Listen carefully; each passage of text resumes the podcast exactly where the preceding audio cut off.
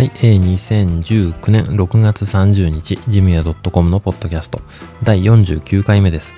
この番組は総務経理の仕事をしている私、ジムヤが、えー、ジムヤ .com のサイトで紹介した1週間分の記事と最近気になることについて、えー、ゆるくお話しする番組です。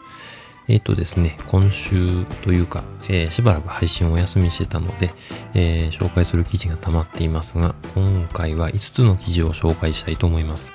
え、1つ目ですね、えー、Excel の日付データを、えー、テキストですね、文字列に変換する方法。えー、2つ目、えー、ロリポップから X サーバーに移行した感想。えー、3つ目、えー、簡単2つの操作だけ、えー、Windows 10のスタートアップ登録方法。えー、4つ目ですね、えー、この種のこの機能を知ってた。カミカミですね、これ。えっ、ー、と、Excel の、えー、セルにグラフを作るスパークラインというのが4つ目。で、最後に、えー、無料でダウンロードできる小さな中小企業と NPO 向け、えー、情報セキュリティ、えー、ハンドブック。これの説明ですね。えー、ということで、えー、5つの記事を紹介します。えー、しばらくね、収録をしなかったので、滑舌が余計悪くなってる、えー、感じもしますが、えー、貯めると良くないなっていうのをまたね、改めて実感しています。えー、そんなことで、えー、働き方改革でね、あの残業をするな、えー、と言われて、えまあ、時間内にね、やる仕事っていうのはもう限られてるもんですからね、え変わらない中やるっていうのは、またなんかね、ギスギスした感じもしている今日この頃ではありますが、え皆さんどうですかね。え、まあ愚痴を言ってもしょうがないのでね、早速本編行ってみたいと思います。え、それでは本編スタートです。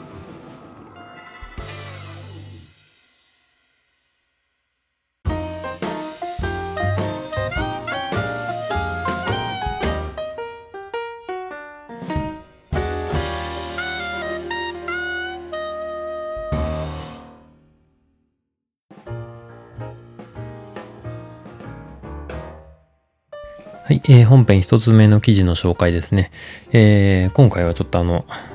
えー、っと、いつもとあのリビングでね、えー、収録してるんですけど、今日はちょっと別の場所で、えー、収録してるので、ちょっと反響音がね、ちょっと、えー、あるかなという感じがします。えちょっとお聞き苦しいかもしれないですけど、お付き合いください。えっ、と、一つ目、え Excel の日付データを、えテキスト、え文字列ですね、えこれに変換する方法という話です。えー、っとですね、Excel で日付入力をするとですね、あの通常だとこう日付データとして認識されて、えー、何年何月何日っていう、えー、データに自動的に変換されます。例えば今日が6月、えー、9日だとしたら、えー、6月6スラッシュ、えー、9と、えー、入力すると、えー、2019年6月9日っていう、えー、入力になっています。えー、これは自動的に、え、なる Excel の機能になってます。え、これがですね、えー、まあ、Excel の中で自動的にこのシリアル値っていう、えー、データに自動的にこう変換してくれるんですね。えー、シリアル値で持ってることによって、えっと、西暦だったり、和暦だったりっていうのがこう自由に変換ができるようになると、えいうことです。えでですね、えっと、データの取り込み方法がね、えシリアル値じゃなくて、えまあ、シリアル値っていうのはあの、えー、何年何月何日っていうデータじゃなくてですね、ただの数字の、え、1万いくらとか、え、3万4500とかなんかそういうような大きな数字のデータになってますね。え、こういうデータじゃなくてですね、え、テキスト、え、文字列のデータで取り込みたいとかっていう、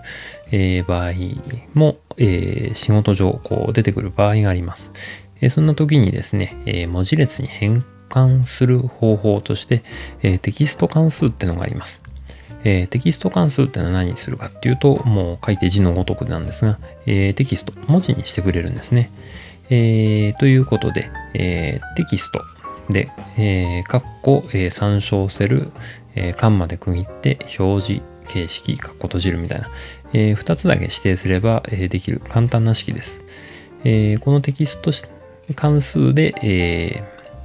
どういうふうにやるかというと、えー、まあ、自分の表示、うんデータが入っているセルですね。えー、それをまず選んで、で、間まで区切って、えー、表示形式のところは、えどういうふうに表示したいかっていうことですね。えー、シリアル値で入ってればね、えー、例えば、えー、データの表示形式のところは YYYY、Y が4つですね。えー、Y が4つで、えー、西暦が出ます。で、MM ってやると、えー、月ですね。えー、マンスです。えー、月が、えー、2桁で出るようになります。M が1つだと、えー、1つしか、1桁しか出ないですね。えー、11、12月、10、11、12月は、えー、2桁で出るんですけど、それ以外は、えー、1桁で出てくる、えー。っていうのが MM と M の違いですね。えー、それで DD、えー DD は day ですね、えー、日付です、えー、これも D を1つだと、えー、1桁の数字は1日2日とかそういうところは、え1と2というデータしか表示されません。0102っていうような表示はされないですね。えー、で、DD、あ、ごめんなさい、DD っていう2つついたのが、えーまあ、0102っていう表示が必ずなるというものです。なので、例えば YYYYMMDD っていうのを入力するとですね、えー、2019年、えー、6 06、えー、09という数字のデータになります。えー、で、えー、注意するのはですね、YYYYMMDD っていうのを、えー、ダブルコーテーションで囲うことですね。えこれがルールになってます。えこの辺を忘れるとね、ちょっとなかなか出ないっていうことがありますので、えまあ、サイトの中でも紹介してますのでね、これ円も入れて紹介してますので、えこの辺お気をつけくださいということです。え、で、和暦で表示したい場合は G、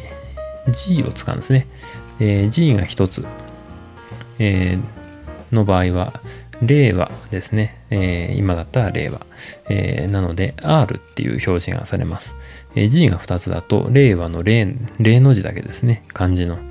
えー、GGG、G が3つで、えー、令和っていうのはきちんと出ます。えー、でですね、まあそれ以上はないですね。えー、なので、その後に何年っていうのですね。えー、年は、えー、E ですね。E で表示されます。で、E だと1桁、EE だと2桁と、えー、0102っていうことですね。えー、そういう表示がされます。なので、えー、例は01年0、えー、0609というふうにしたい場合はですね、えー、GGG、EE、MMDD というふうに表示、あの、入力すれば大丈夫ということです。えー、これはね、結構喋ってるとわけがわからないなっていうところがありますので、えー、サイトの方でね、文字読みながら、えー、説明を、えー、自分で納得しながらね、あの見てもらうと、えー、分かりやすいかなという感じです。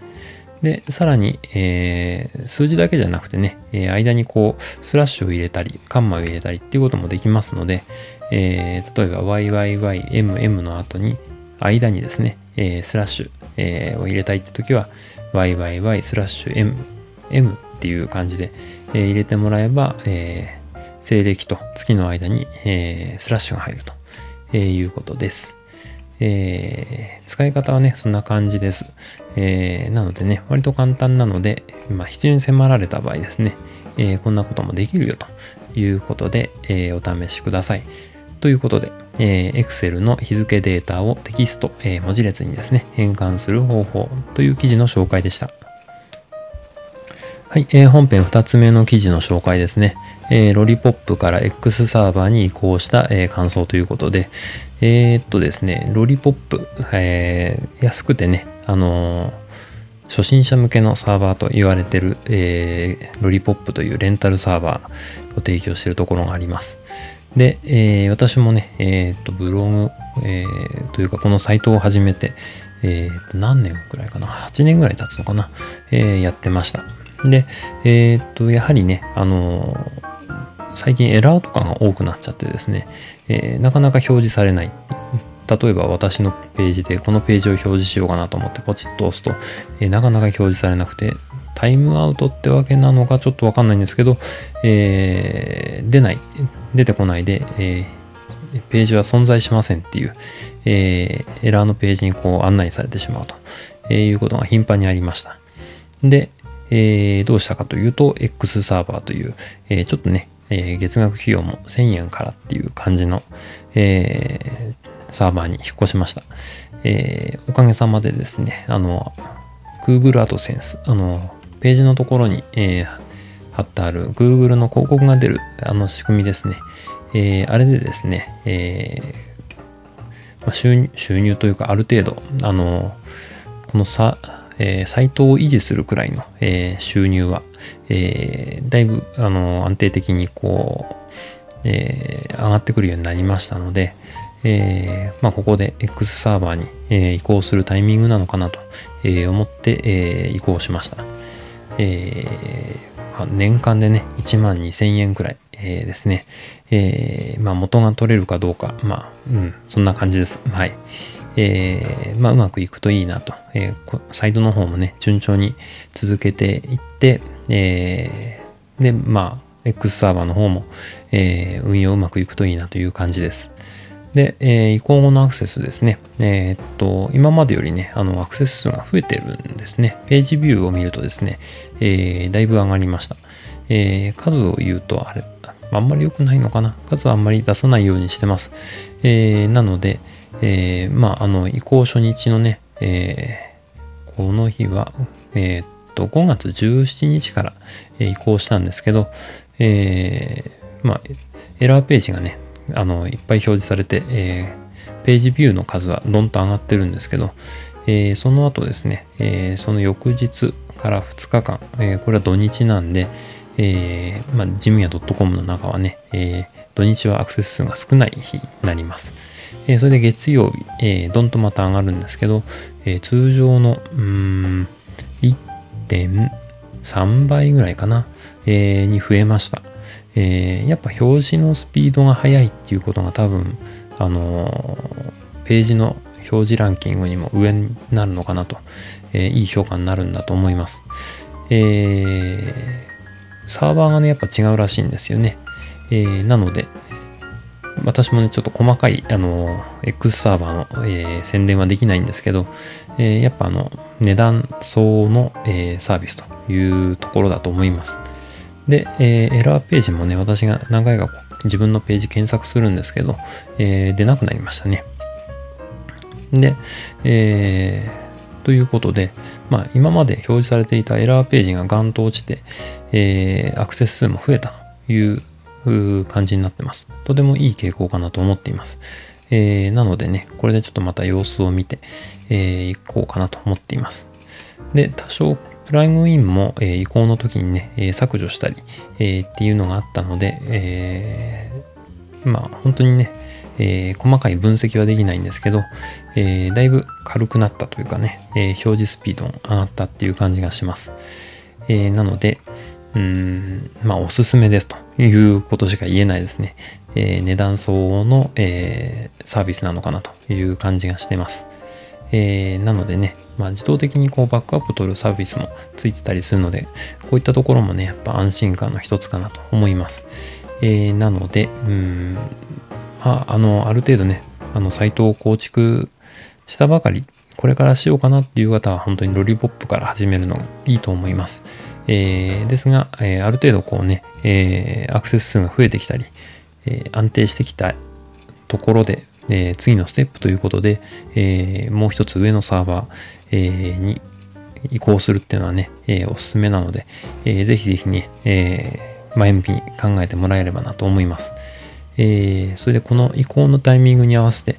えと、サイトのね、アドレスもちょっと変えました。え今まではね、え www.jimia.com っていうアドレスだったんですけど、え www を今度外しました。ちょっと長いかなという感じがして、まあ正式にはね、www がつくのが、え、本当らしいんですけど、えー、まあ短い方がいいかなという、え、私の、え、個人的な、えー、っと、まあ感覚の問題ですね。好みの問題で、えー、ちょっと変えてあります。えー、ということで、えー、またね、見やすい、見にくい、あのー、表示されないとかね、えこんな風にしたらどうかとか、なんか意見をいただけると、えやりがいもあるなという感じがするので、えー、ぜひご意見いただけると嬉しいです。えというわけで、えロリポップから X サーバーに、え移行した感想という記事の紹介でした。はい、えー、本編3つ目の記事の紹介ですね。えー、簡単、えー、2つの操作だけ、え、Windows 10のスタートアップ登録方法という記事の紹介です。え、まあ、使わない人はもう全然関心もね、興味もないというとこだと思うんですが、え、Windows 10になってからね、え、スタートアッププログラム、え、の設定場所がちょっと変わってですね、え、面倒になりました。え、ということでね、以前、あの、私のサイトの中でも紹介したんですけど、え、ちょっとまたね、えー、スタートアップ、まあ、ここから話しなきゃいけないのか。えっ、ー、とですね、スタートアッププログラムっていうのを説明からしないと親切じゃないですよね。えっ、ー、とですね、スタートアッププログラムっていうのは、えー、パソコン、Windows が起動した時に、えー、一番最初に起動するプログラムを設定するところがあるんですね。えー、今まではね、Windows 7の頃は、こう、えー、っと、左下の Windows のボタンをポチンと押すと、えー、アクセサリーかななんかステムかな？なんか、えー、のフォルダの中に、えー、入スタートアップっていうのが入っていて、その中にこうファイルを入れると自動的にそれを読み込んで、えー、起動してくれるっていう仕組みだったんですけど、えー、Windows 10からはね、そういうのがなくなってしまって、えー、どうやってアクセスしたらいいかなって結構深いところにあるんですね。アドレスも分かりにくいところに。なので、えー、以前はこういうふうにやればいいよっていうのを説明したんですけど、もっと簡単な方法があったので、えー、紹介しています。えー、やり方はですね、えっ、と、Windows ボタンと、え R ですね、えっていうの、ボタンをですね、押すとですね、えファイル名を実行し、指定して実行っていう画面が出てきます。そこにですね、えっとですね、私やりながらやった方がいいかな。えー、っと、そこにですね、えー、シェル、えー、CHELL ですね、えー、コロン、えー、スタートアップ、えー、というふうに打ちます。えー、それで OK を押すとですね、えー、スタートアップの、えー、プログラムの入れるフォルダーが表示されます。えー、この中にね、えー、スタートアップ起動時に、えー、パソコンを起動した時に、え、立ち上げたいプログラムをこう入れてあげると。そういうふうにすれば、えー、簡単に設定ができますよと、えー、いうことです。えー、割とね、簡単なので、え、やってみるといいかなと思います。え、逆にね、いつも立ち上がってくるいらないファイルがあるんだけどっていう時はここ見てみるといいかもしれないです。え、誰かがね、え、入れたり、自動的に入ってたりするものがあるかもしれないので、えそういうのをね、え消したりっていうこともできます。ということで、えー、簡単ですが、えー、Windows 10のスタートアップ登録方法という記事の紹介でした。はい、えー、4つ目の記事ですね。えー、この機能を知っていた、えー、Excel のセルに、えー、グラフを作るスパークラインという、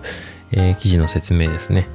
えー、っとですね、これがですね、名前はあんまり聞いたことないかもしれないですね。私も、えー、初めて聞いた名前ですね。えー、この前ね、書店であの立ち読みをしていた時に、あの、スパークラインっていう、えー、見出しがあって、目次のところにですね、えー、なんだろうと思って、あの、そのページを開いてみたら、あ、こんなことができるのかっていうことで、えー、紹介しています。えー、やってみるとね、割と面白いですね。あの、なんていうのかな。えー、細かい項目がたくさんこう時系列に並んでて、えー、まあ、1月、2月、3月とこう数字が入ってる場合ですね。えー、まあ、売上だとしましょう。仮に。え、1月、2月、3月の売上がどういうふうに推移してるのかっていうのを、えー、まあ、簡単に、うん、比較ができるっていうものですね。え、見てわかるのでね、あの、数字が並んでるよりも、えー、桁が違えばね、数字でもあの、わかりやすいんですけど、まあ、同じ桁数でね、えー、なかなかこう変化が見づらいっていう時ね、えー、じっくり表を見ないといけないもんですから、え、そういう時はね、あのスパークラインにすると、え、右肩上がりなのか、下がってるのか、変わってないのかっていうのが、え、一目瞭然だと、え、いうことでいいですね。えー、なので、えー、まあこれ、折れ線とね、棒グラフができるようです。えー、もっと細かい設定もできるのかな。とりあえず今見る感じだと、この2つですね。えー、な感じです。ぜひね、あの、面白いのでやってみるといいかもしれないですね。あの、えー、なんていうのかな、説明するより、あの、見た方がね、早いっていう場合が結構多いと思います。特にね、あの忙しい方も多いと思います。あの書類をね、えー、見るっていう方、上の方とかはね、えー、時間がないとかね、えー、そういう方が多いと思いますので、えじっくり見てる人の時間がないっていう方に伝えるには、こういう表にしてあげるのがいいですね。で、表にするのも、え簡単な方法で、こちらも時間をかけずに、え作成できるとなおよしと、えいうことだと思います。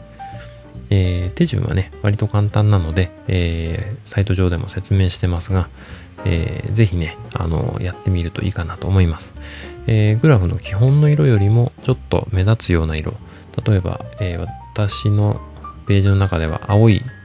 えー、青を基調にした、え、表の中に、え、赤いグラフを入れてみるとかね。そうすると、まあ、際立って、あ、この部分を見ればいいんだなっていうのがよくわかりますので、えー、ぜひね、え、まあ、そんな工夫もしてみるといいかなとえー、思いましたので、えー、紹介しました。えー、というわけで、えこの機能を知っていた Excel のセルにグラフを作るスパークラインという機能の紹介でした。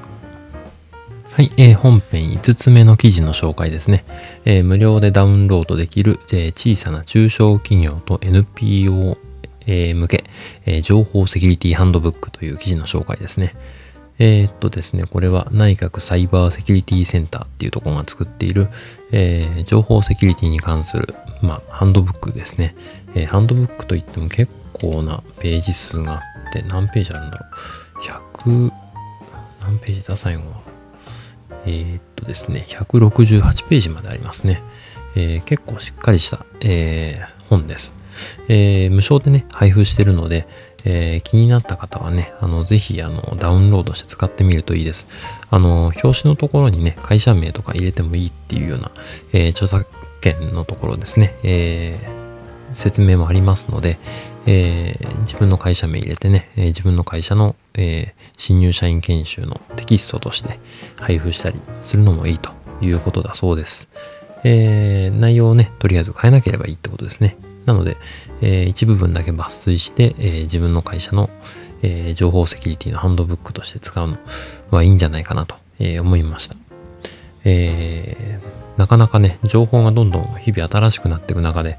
え情報や技術ですね、えこういうのの説明っていうのがね、え難しい、え一部の人しか知ってないとかね、えー、みんな知ってるだろうと思ってたけど、それは実は当たり前じゃなかったっていうようなことがよくありますのでね、えー、こういうテキストをね、一度みんなで、えー、見てみるといいのかなと、え思います。えっとですね、えそうですね。中でも一番良かったと思うのが、えー、困ったら各種窓口にすぐ相談しようっていうところがあったんですね。えー、これって結構親切だなと思って、えー、特にね、社内でこう、情報セキュリティについて詳しい人がいないとかね、えー、そういうところって多いと思うんですよね。なので、えー、こういうところのね、質問窓口が用意されてるっていうのは、まあ、社内にそういう SE、社内 SE というかね、そういう人がいないところでも、えー、すぐ相談乗ってもらえるっていういいサービスなのかなと、え思いました。えー、あとはね、えー、と、あまり使用頻度がないこと、えー、例えば海外でスマホを使う時の方法とかね、えー、公衆欄のね、Wi-Fi のセキュリティとかね、えー、そういうことも、え、ちょっと、え、触れてたり、あと VPN ですね、え、バーチャルプライベートネットワーク。あの、ネットワークにこう接続するときに、え、まあ保護された通信で、えー、接続するってことですね。えー、拠点間の通信とかね、そういう時によく使うやつですね。えー、会社と自分のパソコンとかね、出先でこう、つなぐとかっていう時に使うやつです。えー、こういうところも載ってるっていうのがね、えまあ、初心者にもとどまらない内容という感じがします。えということで、資料はね、PDF で、えサイトの中で紹介してますのでね、えこの URL からどうぞというのがありますので、えそちらからダウンロードしてお使いください。ということで、えー、小さな中小企業と NPO 向け情報セキュリティハンドブックの紹介でした。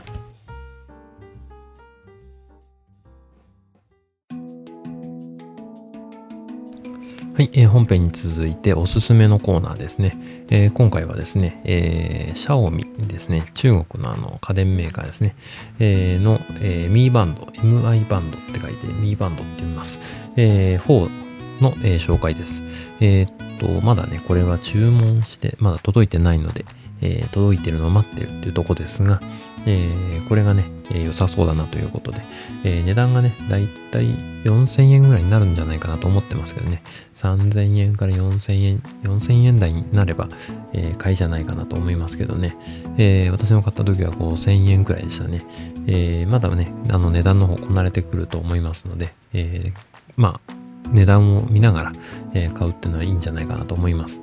えー、まあ、I をあの iPhone のね、えー、連携する Apple Watch、えー、もいいんですけどね、えー、ちょっとお高いというところで、まあ、GPS のトラッキングとかね、そこまではいらないよ。ただ時計が見えて、万歩計でがあって、あと睡眠管理ができればいいとかね、えー、それぐらいの単純な機能だったら、えー、十分かなと思います。えー、で、私の買ったのは、えー、っと、2種類あるんですね、これ。えー、っと、ミーバンド。えー、中国バージョンと、え、っと、インターナショナルバージョン、国際モデルってやつですね。え、2つあって、で、中国バージョンだと NFC がついてない。え、ま、中国のね、決済方法に対応するためということらしいんですけど、それだったら中国バージョンに載せとけばいいんじゃないかなって思うんですけど、えー、まあ、あの、一応標準というかね、国際モデル、えー、えー、ってやつを買ってみました。えー、届くのはね、楽しみですけどね。まあ、そんなに使う機能はないかもしれないんですけど、えー、一応ね、えー、中国バージョンじゃないものがいいのかなという漠然とした感じで、えー、決めてしまいました。ちょっと1000円ぐらいお高いんですけどね。え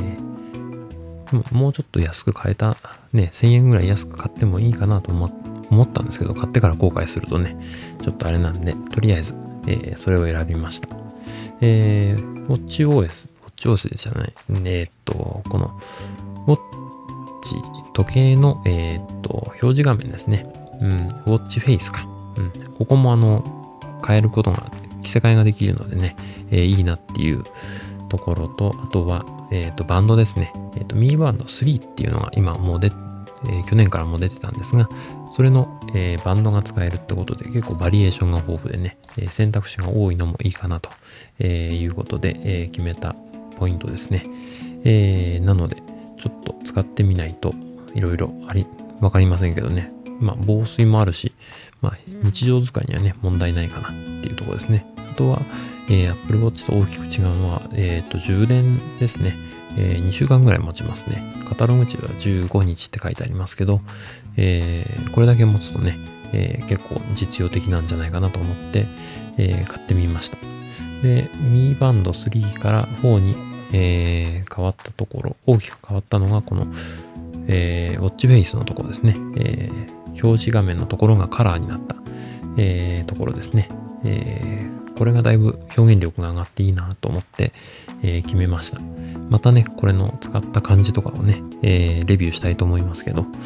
まあ、スマートウォッチ、これから買おうかなとか悩んでる方いたら、えー、ぜひね、えー、ちょっと検討してみるといいかなと思います。えー、また感想を報告したいと思います。というわけで、え、今回は、えー、Xiaomi の Mi Band 4の紹介でした。